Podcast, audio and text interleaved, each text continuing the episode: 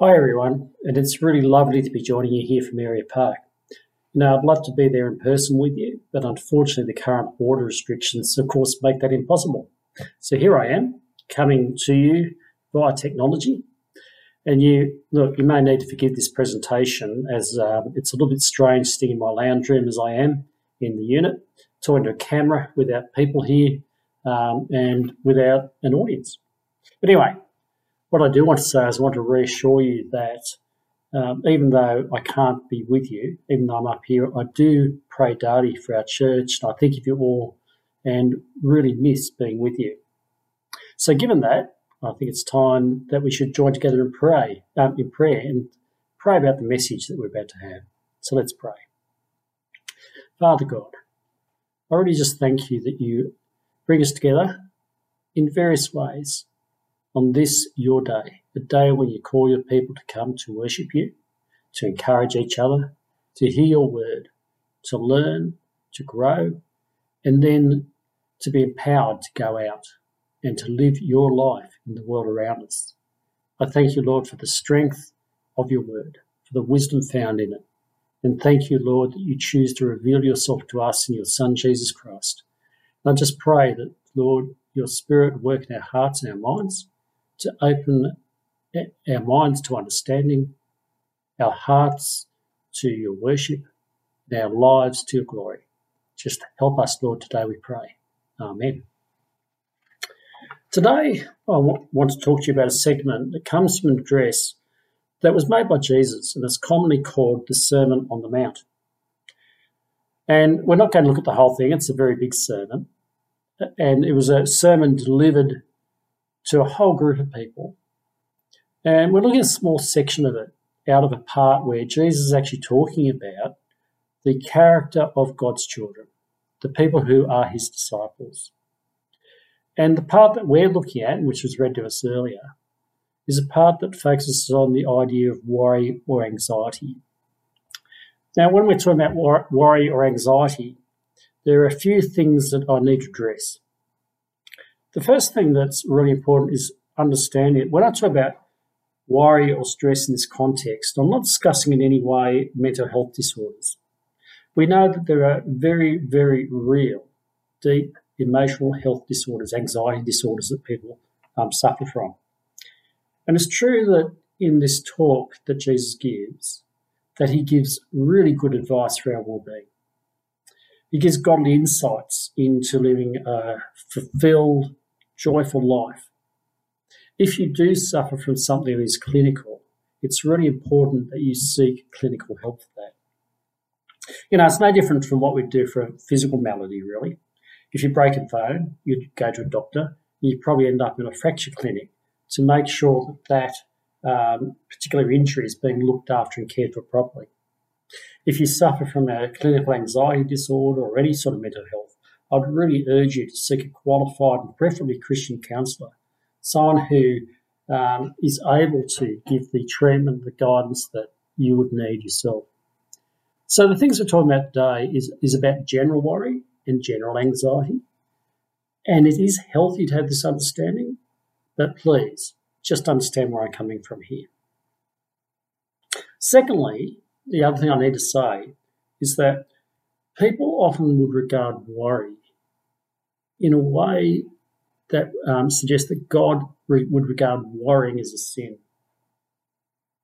Let me say if there's something to worry about, then it's not ungodly to worry.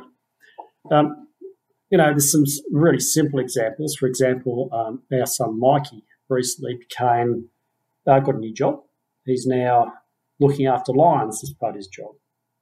Now, if you confronted lions in the African savannah without a cage or a fence in front of you, you'd have a genuine reason to worry. Not all of us are David and can slay the lion. And we know that um, Paul in Corinthians talked about his own experience of real worry. He said this For we do not want you to be unaware, brothers, of the affliction we experienced in Asia for we were so utterly burdened beyond our strength that we despaired even of life itself.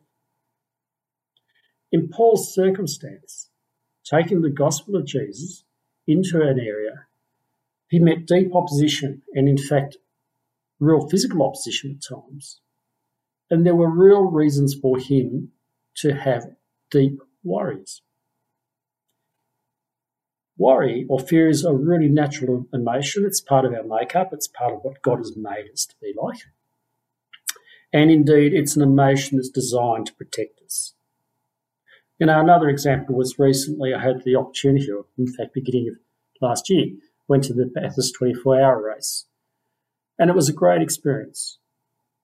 And I can really honestly say, despite the great experience, it was also one of two times that I've experienced fear at a racetrack.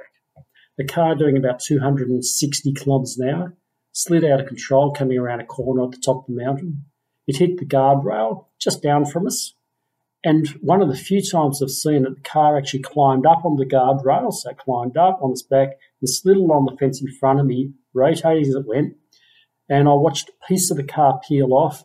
I saw the axle fly off onto the track away from us. Another part of the car flew up over the catch fence and was coming towards us and hit a tree. And there was genuine fear there. I wanted to run away from that circumstance because it looked like the car was actually going to climb the fence and come into the crowd. Luckily, it didn't. My next fear was that for the one of the few times I'd actually see someone seriously hurt in a motor um, accident as that car rolled up the track many, many times. And it was quite amazing to see the driver get out, really upset about what he'd done and walk away.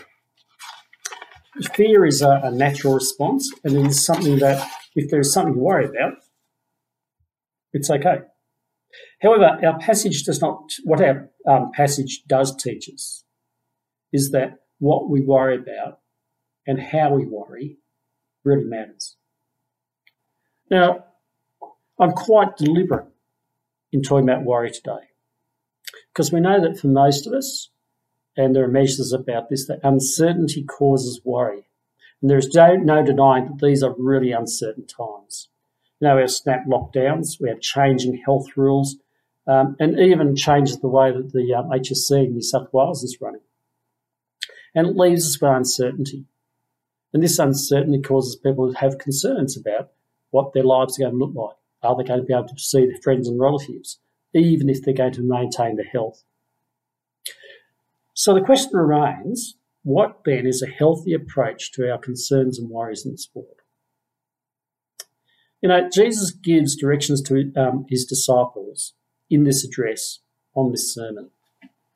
He says certain things, like in verse 25 Therefore, I tell you, do not be anxious about your life, what you will eat or what you will drink, nor about your body, or um, what you will put on.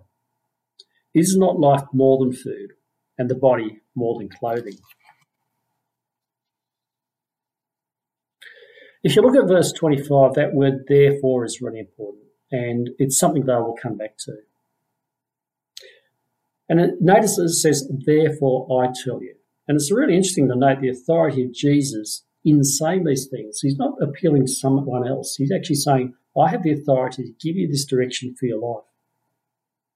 And then he says, do not be anxious. And specifically, he highlights the idea of not being anxious about what we're going to eat, what we're going to drink, and what we're going to wear. Have you noticed the amount of devotion that we have to food in Australia? There are whole programs on television which are devoted to food, almost worshipping food. You know, there's a whole TV channel that where you can just watch the whole time about cooking and about food and about enjoying it. Um, if you look at those competitions where people cook and um, are judged on their cooking, it gets down to the minutest ingredients saying this is almost perfect, all you had to do. And as for clothing, well, we know that that's a multi billion dollar industry, like completely devoted around fashion and just, uh, actually, we know that's led to slavery and things like that as well. There's a bit different in Jesus' time for many people because in many parts of the world now and back in Jesus' time, the issue wasn't so much the plentiful amount of food. It was in that agrarian world, there was a lack of food, there was a lack of employment, There's a lack of clothing that was really an issue for a lot of people. But Jesus says something interesting here because what he says is that there's actually more to life than this food, drink, and clothing. Now, that's an interesting statement by Jesus because you may be aware of something called Maslow's hierarchy of needs. There was, an, it was um, a, a theory advanced by a fellow called Maslow, a psychologist, and essentially says that people have a series of needs. Most basically, we are concerned about the things that keep us alive, that we're worried about having shelter, food, and drink. Then it goes up a step from there and it talks about things such as um, education. And then it moves up from there to finding comforts in life and so on, etc. Now, that's a rough analogy there. But Paul, uh, Peter, sorry, Jesus is saying that even at the bottom of this hierarchy, the most basic things shelter, food, drink, clothing that there is something more, something incredibly much more important. But before we look at these, Jesus also says something else. He gives several reasons why worrying about these things is just counterproductive. And we'll look at them uh, quite briefly. Verse 26 says this Look at the birds of the air. They neither sow nor reap nor gather into barns, and yet your heavenly Father feeds them. Are you not of more value than they? Now, look, obviously, and Jesus makes this clear in this analogy, birds don't engage in agriculture. They don't sow, they don't reap, and yet there is food available to them. Why? Because God, in His wisdom, provides it. Now, it has been noted that even though God provides the um, food, the birds still have to forage for it. Jesus makes the point that we are much more valuable than birds. How much more valuable? Well, in fact, so valuable that the person speaking here, a few short years later, will deliberately walk into Jerusalem and die for us. The very one who speaks with authority here about these things sees us as being valuable enough to die for. The same thought comes out in verses 28 to 30, which says this And why are you anxious about clothing? Consider the lilies of the field, how they grow. They neither toil nor spin. Yet, I tell you, even Solomon in all his glory was not arrayed like one of these. He asks if God can create all the beauty of wildflowers, more beautiful than even a king's clothing, can't he uh, um, provide for you? The God who is able to make such beauty surely has in his power to give what we need. Now, look, as an aside here, and I think it's important to say this, I don't think this passage supports the idea that someone is put forward that Jesus is saying, sit back, relax, don't do anything. God is good. He'll give you everything if you just have enough faith. He'll clothe you, he'll give you food, he'll give you good things. You don't have to do anything. God's got it. And look, God is good and God is generous. That's right. And I know various people, uh, even some colleagues and friends of mine, who had miraculous provision of what they need, where money's just walked in the door or other things have been provided without them having to do anything. But that is God's choice if He does miracles. What Jesus is saying, though, is don't be anxious. Don't lose your sleep about these basic needs. Look, there may be times of struggle. That's true. And there might be times of hunger. Um, Paul certainly reflected that there were times when he went naked, when he went hungry, when he went, went out sleep, and things like that. And another place, Paul plainly said to the church, though, that um, people should work if possible. But you know, God does provide. One of the things He says in God um, in in this passage, and one of the things that is true about God's economy, is that while we always have the poor and the needy with us, God expects that these people are generous people in the same way that He is generous, and that we support and look after and care for those in need. You can see that in what Jesus says in um, the beginning of the chapter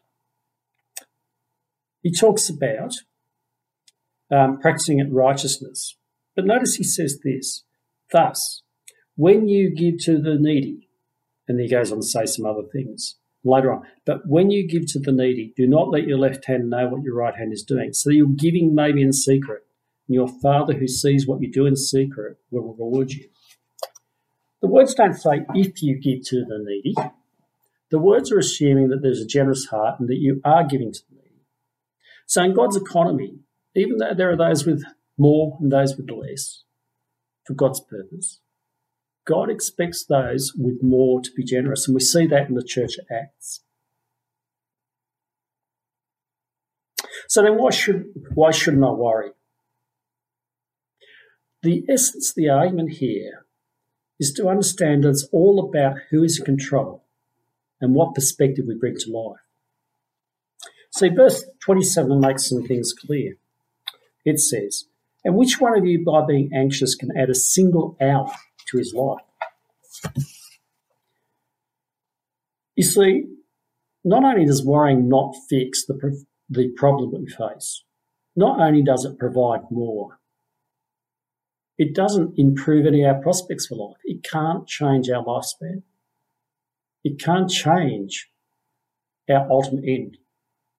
Verse 34 also says this Therefore, do not be anxious about tomorrow, for tomorrow will be anxious for itself. Sufficient for the day is its own troubles. You see, what it's saying there, of course, is that being our anxiety today does not fix tomorrow's worries at all. So if you're worried about something today, it's highly likely that you'll have the same concern remaining tomorrow. Worry does not fix worry. You see, the main issue essentially is our focus. As humans, we like to imagine that we're in control, that we have the ability to make our own choices, and the choices we make will control our circumstances. That the nature and type of our life is really in our own hands. We're told all the time, you know, that whether we succeed or not is basically down to our own dedication, our goal setting, and the hard work we put in. And if we just stick at it and are really determined, we can't fail.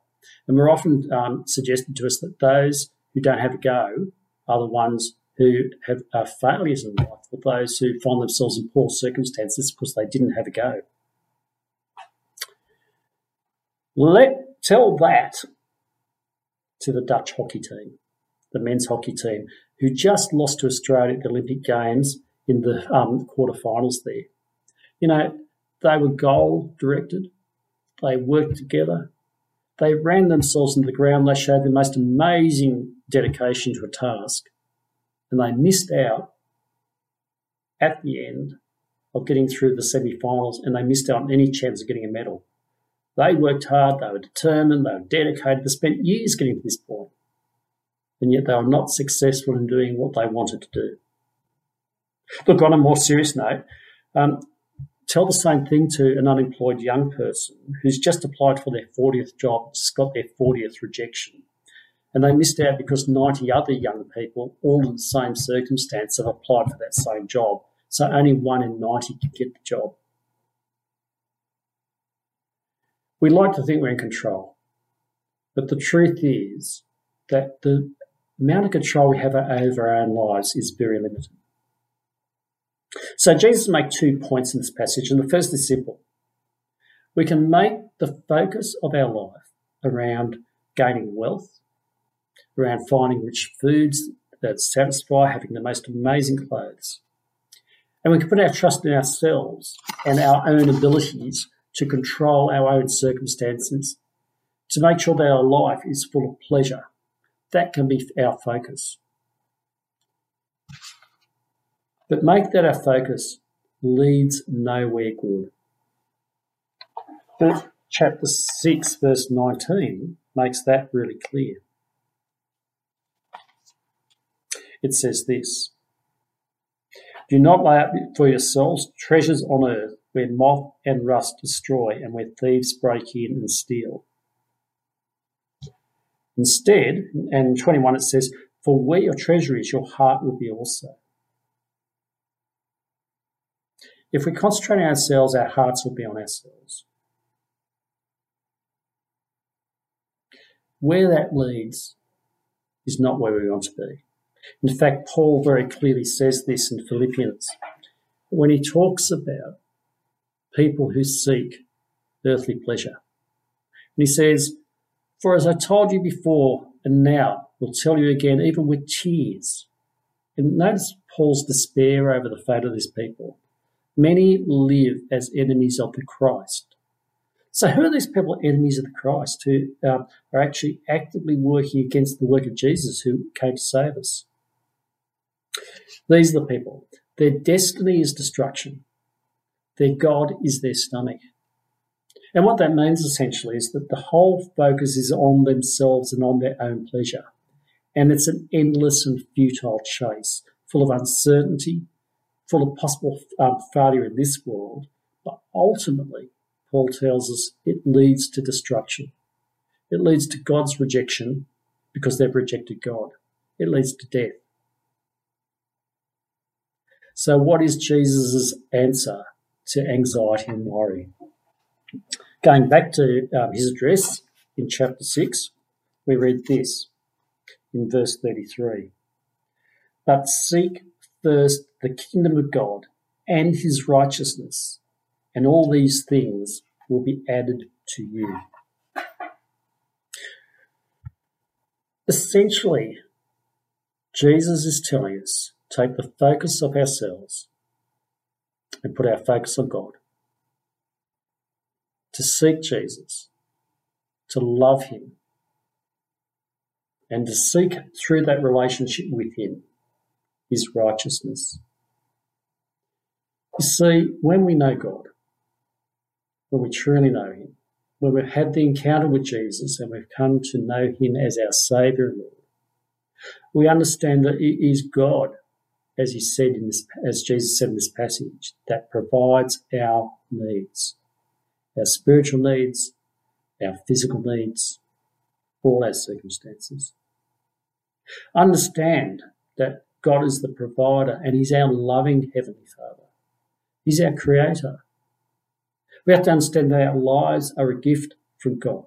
Every breath, every second, every experience. And in Romans 8, he promises that as his children, he will only do what's good for us. That is incredible. But more than that, we have prayer. In Philippians, Paul gives us some simple instructions. It says this, and again, talk about anxiety. Do not be anxious about anything, but in every situation, by prayer and petition, with thanksgiving, present your request to God. And the peace of God, which transcends all understanding, will guard your hearts and your minds in Jesus Christ. You see, it's the right attitude and focus that allows us not to be worried. It's an understanding that every circumstance, everything that happens to us is in God's control and is a gift from God for our good. So, when we come to a difficult circumstance, rather than being worried about what we can do about it, we can come to our God in prayer and thank Him for His Lordship over us for his gift of the life that we're experiencing now. And we can lay at his feet our needs. And we can understand that we can trust him. So I've used this example before, but driving down the road trying to get to a meeting and there's three trucks in front of me, I'm going half the speed I need to. I can still thank God that He's given me that time. I can understand that um, me being late is within his control. It's not within mine. And that that he might open up circumstances for me, which allow me to actually glorify him in that, rather than resorting to road rage or anger or the other things that go along. You know, if I don't have everything that I want in the morning, but I wake up and I recognise that this day is God's gift to me, and that the sunshine is um, beautiful or the rain is nurturing the earth whatever it is, and that's within God's control and it's within God's will. And then I can ask God, God, what do you want me to do in this circumstance? If I give up that control, recognizing that Jesus is my Lord and that um, God's glories are in our life every moment, every day, I can remove that anxiety because the peace of God comes into us.